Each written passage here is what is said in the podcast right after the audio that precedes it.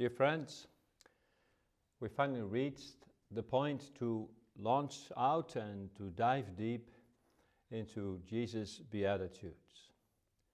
So let our prayer be that God will open our eyes for His truth and His work within us. Throughout the scriptures, Beatitudes are not uncommon.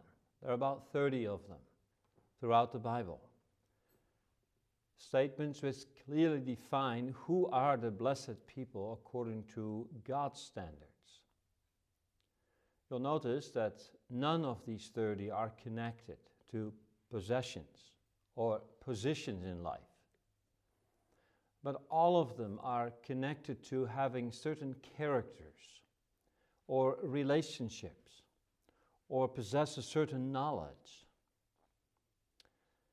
what we learn from that is that God mostly declares you to be blessed by who you are and who you are related to, and not by any outward things like positions or possessions, either materially or socially. So let's never lose sight of the comforting and assuring truth that it is none else but the King of the kingdom, Jesus Christ, who declares you blessed in these scriptures. That means that if you possess within you the inner person, this inner identity, this new identity, sketched in the Beatitudes, then Jesus declares you beyond what heaven and earth can ever give you, blessed seven times over. Please don't allow yourself to be robbed of this great comfort and encouragement. Don't allow anyone to trick you with saying, well, you need something more than this. You need some special divine whisper or divine vision to own these comforts to be yours. It's true that in, in some measure we need the Holy Spirit to enable us to read God's own evidences of grace in us because within us is a lot else going on than what these Beatitudes are speaking of. But nowhere does Jesus say that we need more than being born again in order to know we are blessed. Please also avoid the error of basing your hope on what you see within yourselves. For as we examine each line of thought in this beatitude list, you'll see many shortcomings within yourself. And do then exactly what you do or should be doing with little children. Even though they fail because of their youthfulness or their immaturity or their clumsiness, we encourage them, we build them up we remind them of how special they are. Uh, or we correct them and instruct them and help them to grow. But we don't throw them under the bus as if they're no good just because here and there they fail. And so we ought not to do that with those who are Christ. In the blessed are, we're listening to Jesus, Christ Himself. He divinely declares you blessed. If you, measure up to this, believe Him, trust Him, embrace what He declares. And that, and that only is the reason to rejoice. Even if others reject you, or mock you, or as it says in the end, persecute you. Blessed are. Now, the definition of the word blessed is hard to capture in one word blissful, happy, privileged, blessed. The word hints at something that exceeds anything we can ever possess in this life. Like if you gain the whole world in your hand, you still hold less than one grain of sand compared to the entire universe around us. And yet, even that comparison fails entirely. For even if you gained the entire universe, it won't satisfy us. It will never stay with us. For we all know we are to die and need to let go of whatever we have in this life. It matters that Jesus calls blessed. Yeah, these character issues are the evidences of a new creation, of a spiritual life that has an eternal dimension, that has an infinite duration, as it will never fade. So, let's examine the first beatitude. Blessed are the poor in spirit, for theirs is the kingdom of heaven. So Jesus declares you blessed if you are poor in spirit. Let's ask, what is that then, to be poor in spirit? And secondly, why are you blessed if you are poor in spirit? So, what is it then, to be poor in spirit? Well, let's first look at these words. To be poor in spirit is not the same as to be poor. This beatitude has nothing to do with material or physical or social poverty. Any interpretation that leans into that direction is turning Jesus' teaching in the Beatitudes and in the Sermon on the Mount in some go- social gospel. Now, of course, Jesus' teaching in both the Old and the New has much to say about the poor and about the oppressed, and how we as Christians should minister to them and then represent the care and the love of God. Uh, neglecting to, to take care of the poor is a sore evil. Yet this beatitude is not dealing with that sort of poverty. It's dealing with a spiritual poverty or a spiritual disposition of the heart about our own poverty. So, to be poor in spirit is also not the same as to be spiritually poor. Each of us is born spiritually poor as a result of what Genesis 3 tells us our fall from our glorious beginning. We are therefore now spiritually poor in the sense that we are helpless. we're powerless to restore, powerless uh, to change from the condition that we are now back to the condition God spoke about in Genesis 1 and 2. When you read Genesis 6, verse 5, it's quite shocking what God says. And God saw that the wickedness of man was great in the earth, and that every imagination of the thoughts of his heart was only evil continually. That's a very bleak and black statement. This same truth is a New Testament a truth, the spiritual depravity emphasized in Romans 3, verse 10 to 18. And Paul writes there, as he concludes from all the teaching in the Old, as it is written, in the old, there's none righteous. There's not one. There's none that is totally perfect. There's none that understandeth. There's even none that seeks after God uprightly, truly. They're all gone out of the way. They're altogether become unprofitable. There's none that doeth good, no, not one. That sounds radical, but that is what the scriptures confirm over and over. And so we are all spiritually poor. Yet Jesus is not saying that this is what poor in spirit is, because normally we don't see this in ourselves. We, we're proud, we can be very self satisfied or very conceited, arrogant about ourselves. We feel rich and able, we feel capable, we feel competent. With regard to being good before God and men, it's because we look very shallow at ourselves. In Luke 18, we read about an example of a Pharisee who stood before God and he has one big rehearsal about himself, about how good he is and how worthy he was, and therefore how entitled to salvation. Now, perhaps none of us would really blow our own trumpet publicly like he did. Yet, this is our inner attitude. In our inner attitude, we're not far from making these rehearsals about ourselves. For let's be honest, we simply think the world of ourselves. So, to be spiritually poor is in no way what Jesus is teaching us in the first beatitude. What then?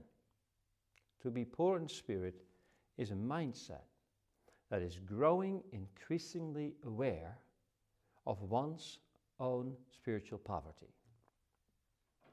Now, to see this spiritual poverty, we, we kind of need a reference point to compare to, to see our own poverty. Now, that reference point are the first two chapters of the Bible Genesis 1 and 2.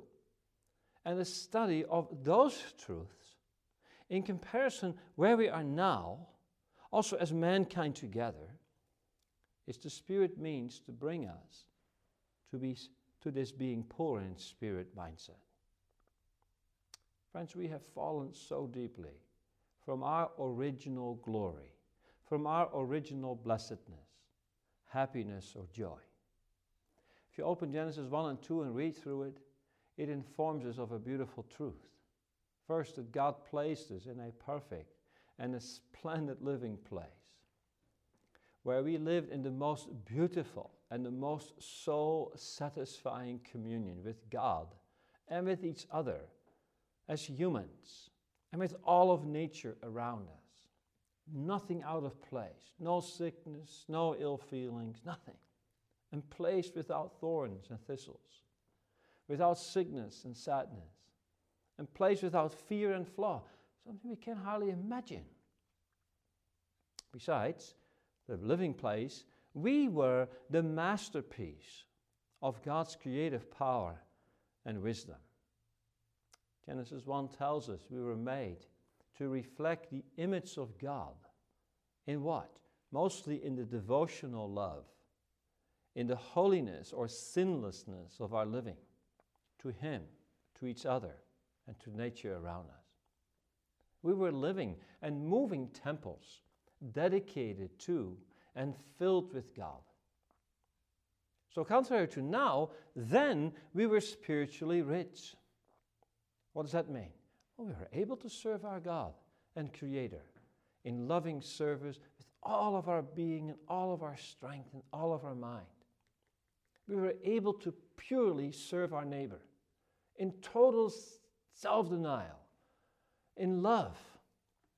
And we were able to manage the earth and explore and invent and develop and engineer without ever bringing discredit to our Creator. Yeah, there was then absolutely nothing wrong in us. There was no bent to sin. There was no battle with temptations to be selfish. There were not these embarrassing, filthy imaginations we would dare to share today. There was no inner weakness or flaws that would lead us to stumble despite our best efforts. We were spiritually rich. Now, in contrast to that today, we are now radically poor. The Greek word that Jesus uses for poor is someone who's bankrupt. He says totally penniless. Not just poor, but nothing else anymore. Blessed are the poor in spirit, the bankrupt. Now, how true is that description spiritually? We are indeed completely spiritually destitute and needy. We lack every quality in ourselves to be right and to do right before God, all seeing eye, according to His standards. We can't love God with all our heart and all our mind and all our strength and every ounce of our being at all times in all situations. And we don't love, we can't love every neighbor as we love ourselves. In the same degree, as Jesus loved even his enemies. Now, we miss that ability to love. We also miss the ability to make things right between God and us. We simply don't have the righteousness anymore. For all we try to be or to do before God fails to bridge the breach, as all falls short of the glory of God and the satisfying of the demands of His holiness and justice. So, before we look at the second half of this verse, let's pause for one moment. Imagine you're sitting in a doctor's office, and he rolls out the x ray in front of you, and he reads to you the devastating report that that tells you. You don't only have cancer, he says, you have cancer in every organ, in every muscle, in every nerve, and all over your skin. And as you're trying to process this devastating truth, sinking into your mind, and as you kind of sense the evidences of it in your body, imagine that your doctor says to you, Well, my friend, you are a blessed man. Congratulations. Wouldn't you look a little bewildered at him? Wouldn't you feel the urge to run out of the office? At least, wouldn't you raise your voice to reject his congratulations? That's kind of the essence of what Jesus did, didn't he? Blessed are you if you are poor in spirit. And, and not only that, mourn and meek and hunger. Jesus calls you blessed when you're dealing with spiritual poverty, when you grieve and feel guilty, when there's a gnawing spiritual hunger. What's the point? Why would he call such blessed? Well, that's our second thought then. Why are you blessed if you feel or if you see and am poor in spirit? Now, let's be clear to be spiritually poor or to be poor in spirit or to discover this spiritual bankruptcy, it's not a blessing in itself. Uh, Jesus is not glorifying poverty. He's not relishing negative feelings. He didn't say either, and please keep it in mind, in all of these statements, he didn't say you are blessed when you feel poor in spirit, or you feel mournful, or you feel hungry. Yes, feelings are reflected in these first four Beatitudes, but they aren't sweet, they aren't exciting, they aren't comfortable. Now, if you would only understand these statements from the feeling perspective, it will be impossible to understand why he calls such people blessed. Yet, blessed are the poor in spirit. He declares, You are blessed if you are poor in spirit, as a fruit of a growing understanding of your spiritual and moral bankruptcy. And there are three reasons why you are blessed. The first one is because you bear one evidence of the saving work of the Holy Spirit in your heart. This poor in spirit be attitude isn't the fruit of some self reflection. It's not the fruit of some mental depression. It's not just a negativity of mind. Yeah, though all of those above can bring a sense of need or poverty and sadness, none of them bring a sense of mourning and grief over the sins I did, or a meekness before God and others, or an hunger and a thirst after the righteousness in Jesus Christ. But this poor in spirit beatitude is fruit of the Holy Spirit's saving ministry.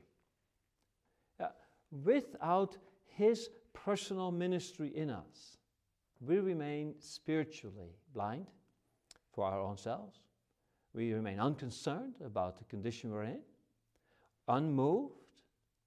But as a fruit of this saving touch of God, He is preparing our heart for greater blessings than the humanity or the earth can ever give or reach out to us.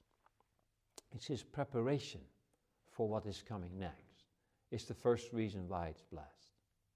The second reason why it's blessed, because it is through this discovery that the Holy Spirit leads us to the feet of Jesus Christ, the King of the kingdom. Now, Jesus Christ, who's preaching these Beatitudes, had many listeners who were very impressed. You'll notice that every time in his messages, many came to listen. At the end of this sermon, we already heard it came to pass when Jesus ended these sayings that the people were astonished at his doctrine. For yeah, he taught them as one having authority and not as the scribes. So Jesus many admirers who followed him for days, weeks, months. And yet, at the end of most of this ministry, these admirers turned away and the number became smaller and smaller. Finally, they rejected him. Why?